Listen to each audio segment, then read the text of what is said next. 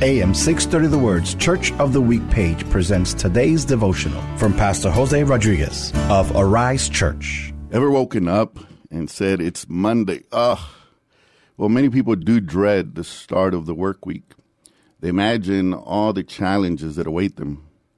The good news is that, like previous weeks, you will survive.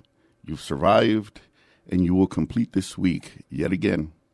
Challenges, however, are part of our lives. Jesus did tell his disciples, In this world you will have trouble, but take heart, I have overcome the world. Your trouble is not permanent.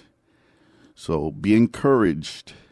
You will overcome because with God on your side, all things are possible.